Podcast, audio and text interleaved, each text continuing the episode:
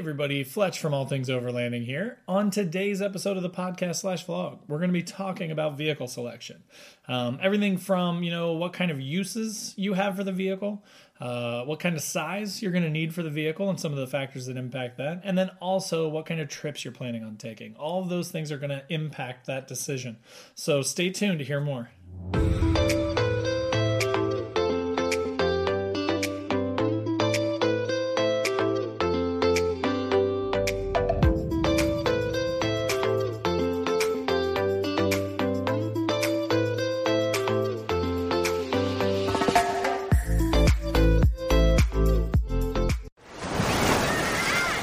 Hear that? Believe it or not, summer is just around the corner. Luckily, Armorall, America's most trusted auto appearance brand, has what your car needs to get that perfect summer shine. Plus, now through May thirty-first, we'll give you five dollars for every twenty dollars you spend on Armorall products. That means car wash pods, protectant, tire shine, you name it. Find out how to get your five dollar rebate at Armorall dot com. Armorall, less work, more clean. Terms apply.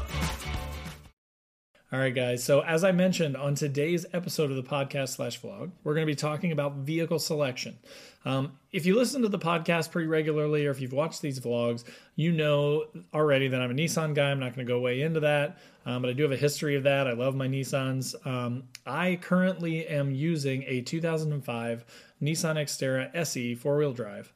Um, so the reason I bring that up is because I'm going to talk a little bit about a few factors that went into my decision to purchase that vehicle, and then, you know, how I arrived at the decision to purchase that vehicle. Um, if you don't have a four-wheel drive vehicle, that is a good thing to have for something like overlanding. Um, it's not necessarily required, though. And and again, if you've listened to past episodes, you've heard me say, you know, you could take a Toyota Prius out and go overlanding in that. That is true, as long as your trips aren't going to be anything too uh, extreme in the way of terrain. Um, so again, today we're talking about vehicle selection. Um, I'm going to keep my bias out of it, even though if you don't own a vehicle and you're looking for one, I would highly recommend a Nissan because the price is going to be low and also the value and reliability is going to be high.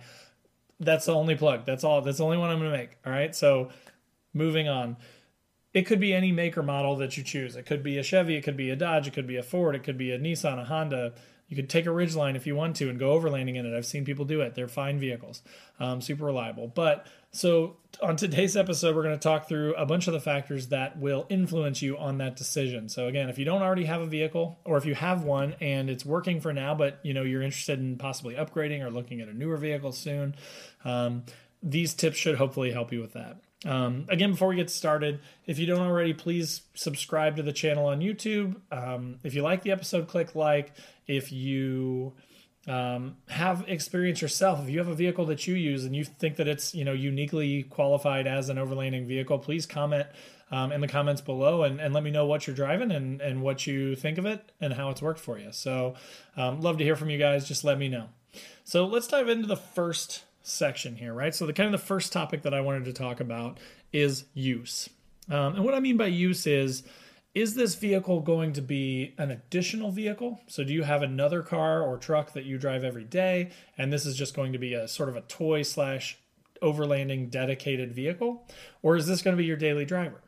Um, and the reason that I bring that up is, you know, one big question that a lot of people don't think about, maybe. I myself didn't when I made the decision on the Xterra. I mean, I did. I thought about it, but it was gas mileage.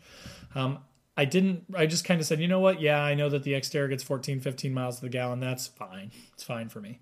Um, and I dailied that thing for about the last three, three and a half years. And then maybe about five, six months ago, I picked up my Infiniti. So I now don't have to daily that every day. And it is pretty nice to have a vehicle that's a little more comfortable and a little bit more um, fuel efficient. But so you want to think about that use, right? If you're going to be driving it every day, it needs to have, you know, enough amenities that you're not going to hate it after a while. So if you're, you know, rocking a stripped out, you know, Jeep Cherokee X J or something with no interior and, you know, it's just all stripped down, may not be the most comfortable daily. Probably not going to get, get the best gas mileage either. Um, you know, in my case, that's kind of, as I mentioned, talking about my journey on that. I picked up an oh five Xterra S E, which is like the top trim for the Xterra. Um, mine actually has the Rockford Fosgate nine speaker system, has a sub under the driver's seat, and then eight other speakers throughout the cab. Um, mine had an aftermarket double din, touchscreen, Bluetooth, D V D, uh, head unit in it. So that was kind of a nice thing too. Um, I mean, it's still an Xterra. It's not, you know, it doesn't have leather, doesn't have heated seats or anything like that. I'm not, I'm not a, a glamour, you know, glamping type person, but I, I, you know, when I drive six, seven, eight mile or six, seven, eight hours away to go to West Virginia or to go to the Trans-Wisconsin Adventure Trail or to go to the Upper Peninsula of Michigan, I'm not going to lie, it's kind of nice to have some niceties, some features, some Bluetooth audio so I can listen to my music and things like that. Makes the trip a little bit more enjoyable. Same with dailying it, right? Driving it every day. It's just kind of nice to have some features with it, right? To have power windows, um, to have heated mirrors, you know, things like that. Definitely not a necessity. So again, do not feel like you have to. And I've rocked cars that were, you know, I, I used to have a three fifty Z that was all stripped out and just awful, like super loud, droney, um, super stiff suspension, fully chassis braced, uh, aftermarket brakes, aftermarket flywheel that chattered like crazy. It was, it was not a comfortable car, but I still love driving it every day. So it just kind of depends on what you want, right? But you do want to think about those uses. You want to think about whether you're going to daily it. You want to think about gas mileage and if that's a concern for you. Um, Another thing to think about as far as use goes is towing. Um, you know, mine has a class three hitch on it, which has actually been pretty beneficial. I've been able to pick up some trailers sometimes, um, things like that to use to move stuff, um, rent things from U-Haul and stuff like that. I don't have my own trailer. I'm not, you know, I'm not the type of overlander that drives a vehicle with a trailer towed behind it. Um, but there are a lot of people that do, and it does give you a lot of flexibility. If I had a place to park it, honestly, I would probably be building an overlanding trailer, and that would just be where like a rooftop tent would go. That would be where all my stuff would go. And then I would just like park it in the garage, unhook it, and drive my truck, you know, wherever I want. But it also gives you that base camp flexibility, which I also really like. So think about if you're going to need to tow something with it, um, or if it's beneficial for you to do so. Um, so that's another thing. Then four-wheel drive or all-wheel drive. Again, we're going to get into that a little bit more when we talk about trips because, you know, that can make a big difference. But there's absolutely no reason. I mean, Hoosier National Forest, where I go, there's really nothing challenging in it. If you just wanted to go out there and camp, you could take a car or front-wheel drive, rear-wheel drive, anything, two-wheel drive, and, and you'd be fine. And if that's all you're ever going to do, if you're just going to go and explore some gravel roads and look for nice spots to take pictures and things like that, and I'm not saying there's anything wrong with that. Don't please don't read anything into that. Um, I, most of my trips are to Hoosier National Forest, and they're nothing crazy. I just kind of drive around and admire the scenery, and then I pick a camp spot and I and I set up camp. Um, So, but you want to be thinking about that. Do I need four-wheel drive? Do I mind if it's all-wheel drive? Like if you pick up a Subaru or something like that, do you want that full control to have four high and four low? Um, or is all-wheel drive just fine? Or is two-wheel drive just fine? Um, again, we'll get into that more on trips. But um, so that's another thing to think about. Do you need four-wheel drive? Um, and then kind of lastly, under the use category here, when you're looking, are you the type of person that just wants a super reliable but stock vehicle and you just want to rely on that? Like, would you buy a Pro four X um, trim or off-road trim, depending on what year you're looking at, Xterra or Frontier, um, and just kind of let the, the factory make those modifications for you? But then, you know, when you do that, the benefits are that you get something that is going to presumably be more reliable, right? Because it's not been modified or, you know, the engineer's design has not been changed outside of original spec. So, you know, you got to think about that too. Or because in a lot of cases, so when I bought my Xterra, tying back to my experience, I bought a stock one because I got a really good deal on it compared to what I was looking at. I was looking at mostly stock ones anyways, just because they were available. Like I couldn't really find any that were highly modified that were close enough to me that I wanted to look at. Um, so I bought mine stock and then I modified it myself over the last four years. Um, but if you, you know, know a little bit about vehicles and can kind of check them out mechanically, you could find an Xterra like mine or more heavily modified than mine for probably about the same price as a stock one would be. So again, if you're comfortable with modified vehicles, if you're looking for something, if you're planning to modify it, the cheaper way, honestly, is to buy one that's already modified, and then you can continue to customize it for yourself.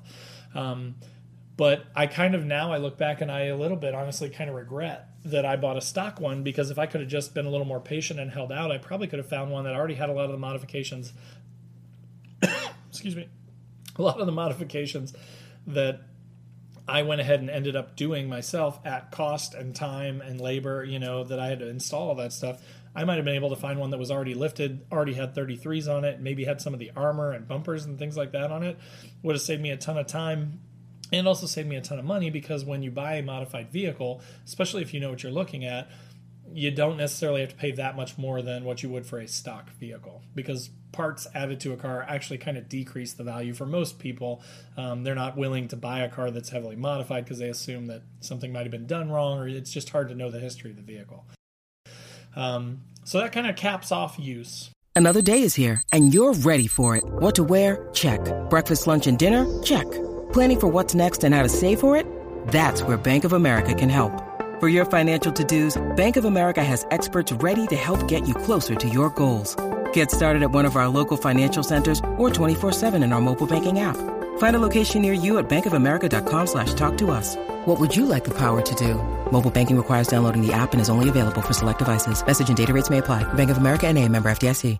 Right. So the next thing that I wanted to talk about was size. Um, and the size of the vehicle, you know, you need to think about a few factors that will factor into the size that you need. So, for example, in the Nissan family, I've got a Frontier, which is the truck with four, you know, you can get a four-door in that, and then with the bed, a little bit smaller than the Xterra, obviously, because it doesn't have the rest of the enclosed space.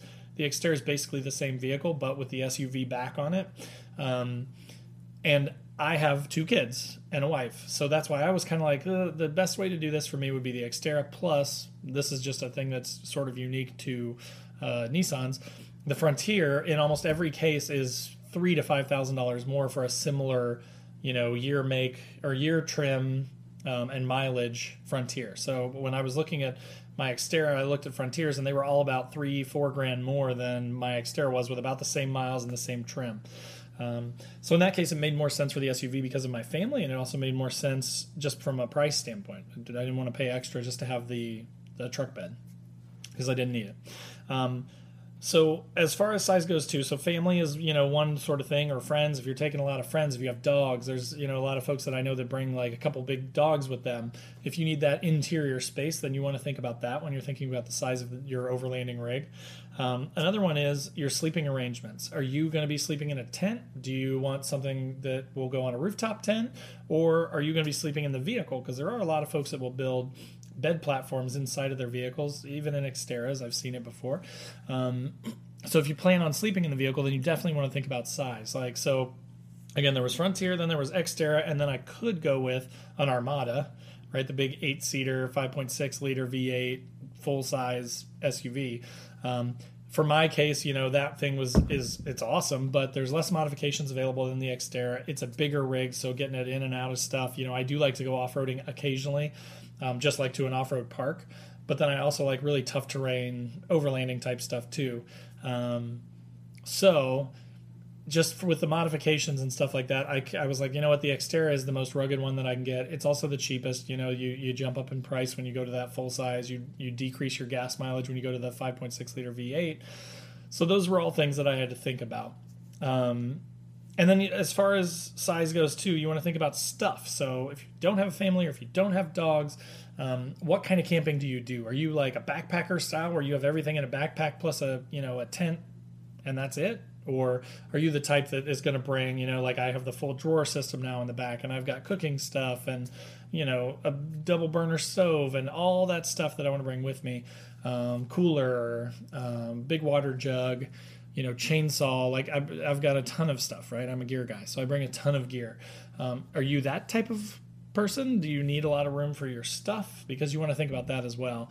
And then sort of the last thing, and, and I hadn't really thought about throwing this in because I've always been a used car person, um, especially for something like overlanding slash off-roading, because I would feel if I bought a sixty thousand dollars brand new truck and went out and tapped a tree with it, I would be pissed. Um, so, but, you know, a lot of folks that I've seen, especially nowadays in the overlanding trend, are picking up like new diesel Colorados, you know, Chevy Colorados, or, um, you know, newer... You know, like the Gladiators. People are picking up a lot of Gladiators and then instantly taking them off-roading or, or overlanding and things like that. So you want to think about, do I need a new vehicle or do I need a used vehicle? With the new, you get warranty, you get, you know, the fact that it's new, so you don't have to worry about maintenance or anything like that. Did the last person take care of it? Um, but with used, you know, then you're saving all that money that you may have spent on the new one. And again, that heartache, right? If you happen to tap a tree or slide down somewhere that you shouldn't, or scratch, you know, branches down the side of your vehicle, if it's brand new, that hurts a lot more than if it's you know, a ten-year-old used vehicle. Um, so that, that can impact the size too, because again, you might be able to buy a small new truck for thirty thousand dollars, or you could buy a used, you know, full-size Armada and put all the modifications on it for thirty thousand dollars, right? Um, so you want to think about that too when it comes to size. So that kind of caps off size. All right, so for the final part here, um, trips. This is probably one of the larger influences on what kind of vehicle you end up picking. Um, so for example, if if you're somewhere where there isn't anything nearby for you to get to, and you have to drive hours and hours and hours to get to a location to do overlanding, let's say, right? So I'm in Indiana, so I actually don't have a ton of stuff super close to me, but I can go to Hoosier National Forest within an hour and a half or two. Um, so I'm not complaining. It's not too bad. But, you know, a lot of my trips have been West Virginia, about eight, nine hours, um, Trans-Wisconsin Adventure Trail, four to five, six hours, somewhere in that ballpark, the Upper Peninsula of Michigan, six to eight hours, you know, that kind of stuff. So, again, if you're going to be driving super long distances and things like that, um, it may actually be in your best interest to pick up something like, you know, a four-cylinder Subaru Crosstrek or something like that that has enough ground clearance that you can get through most things. Um, but that would be fine for gravel roads, but can still get, you know, mid to high twenties, low thirties on the highway. Um, sometimes I wish I had something like that because of the distance that I've taken on some of these trips. Now, of course, when I get to, you know, like West Virginia, for example, when I got to West Virginia, um, there were some big rocky, you know, water crossings that we did and things like that. In that case, I was glad to have, you know, the big meaty tires and lots of ground clearance and armor underneath of it and all that sort of stuff. But I mean, honestly, we were there for about four days. And that probably accounted for half an hour total worth of the driving than the ten to twelve hours a day that we did in four days. Maybe maybe a half an hour I needed, you know, that ground clearance and those big tires and that armor. So if you think about that and you just say, okay, well, I'm not going to do the crazy stuff. I'm not going to go out and, and go through these big water crossings or do rock climbing, you know, that sort of stuff, these crazy trails, but I want to go and explore some semi-challenging trails. You could probably do that in a smaller, more fuel-efficient vehicle. Um, I actually know a guy that, that has had an Xterra for a long time, and, and he recently made that exact decision, right, to like switch to a Subaru because he gets a lot better gas mileage with it. Um, it's newer because his Xterra was around the same age as mine, so it was an upgrade for him from a reliability standpoint, a mileage standpoint. Um, so, you know, that's definitely something you want to think about. Um, as far as your trips go too, you want to think about how long are your trips, right? So one of the tougher things is if you get something smaller like a small Subaru or an Impreza or a, you know, something like that, um, is you're not going to have as much room for stuff. So if you are into like week-long, two-week-long trips, you know, a larger vehicle may be better. There are options. You can get, you know, things for the roof of your vehicle. You can get things for a hitch for the vehicle to add more storage, but they're still limited. I mean, there's only so much you can do from a space standpoint. So you need to think about what your trips are and how long they're going to be and what kind of stuff you're going to need to take with you on those trips based on that length. Um, and then kind of the last thing is when you're talking about trips and you're out in the middle of nowhere, so you, you know, you drive hours and hours away from your house. If something were to happen um, to your vehicle, is it a vehicle that is common enough that you could, you know, in West Virginia, in the Upper Peninsula of Michigan, could you find a dealership or some sort of place that may stock the parts that you need if you don't have them on you when you take the trip? So that kind of ties into reliability a little bit. Um, it's a little different than reliability. It's more like readiness of parts. So like, you know, old school Range Rover Defenders are cool.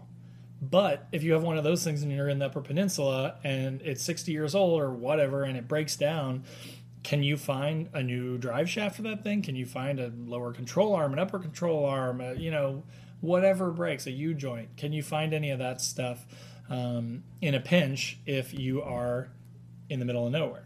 So you want to kind of think about that too. Think about your trips. Think about where they take you. Again, if you're staying really close to home, and you don't have a family and you're not too into gear, you could go with a smaller S U V. You could go with a pickup truck like a Tacoma or a Frontier um, really easily and make that work. If you're going super long distances and mostly not super challenging, rocky type stuff, but more gravel road type stuff, you could go with like a Subaru, you know, Crosstrek or Forester or something like that that will give you good gas mileage, nice comfort and amenities, um, be reliable, but still have all-wheel drive in case it snowed or in case you get into some sloppy stuff. Um, So that could work for you then too. And then if you have like a big family, or if you have a, you know, two kids and a big dog or three dogs or whatever it looks like, and you have to tow a lot, then you might want to go for something like a full size, like a big full size quad cab, you know, Power Wagon or F one fifty or, you know, your Nissan Armadas, those sort of things that give you more room. Or if you're sleeping in the vehicle a lot and you just want that extra space for gear and yourself to be able to sleep and build a platform in there, then a full size might be a good option for you there. So that's kind of the summary. Hopefully that kind of wraps it up for you guys. Um, again, wanted to keep it around twenty minutes like always. So if you made it this far, you made it to the end. Thank you again. You guys are awesome. I love you. Um, so yeah, that pretty much wraps up this episode. Um, hope you enjoyed it. Um, if you have any questions, like I mentioned, or if you have any feedback or, you know, kind of, I would love to just even hear about, you know, in the comments, hey, I picked this vehicle and here's why, or hey, I picked this vehicle and it really works because of this, or I picked this vehicle and it doesn't work because of that. Um, please comment down below. Tell me about your experience. Tell me about your vehicle. If you have a two-door J K or a two-door, uh, you know, T J or something like that, and it's way too small, but you made it work, and here's how, that would be really cool to hear too. So yeah, I'd love to hear from you guys. Um, thanks again for watching or listening on the podcast. Um, hopefully you guys had a great week, and uh, I'll be back next week. So thanks again. Have a good one. Talk to you soon.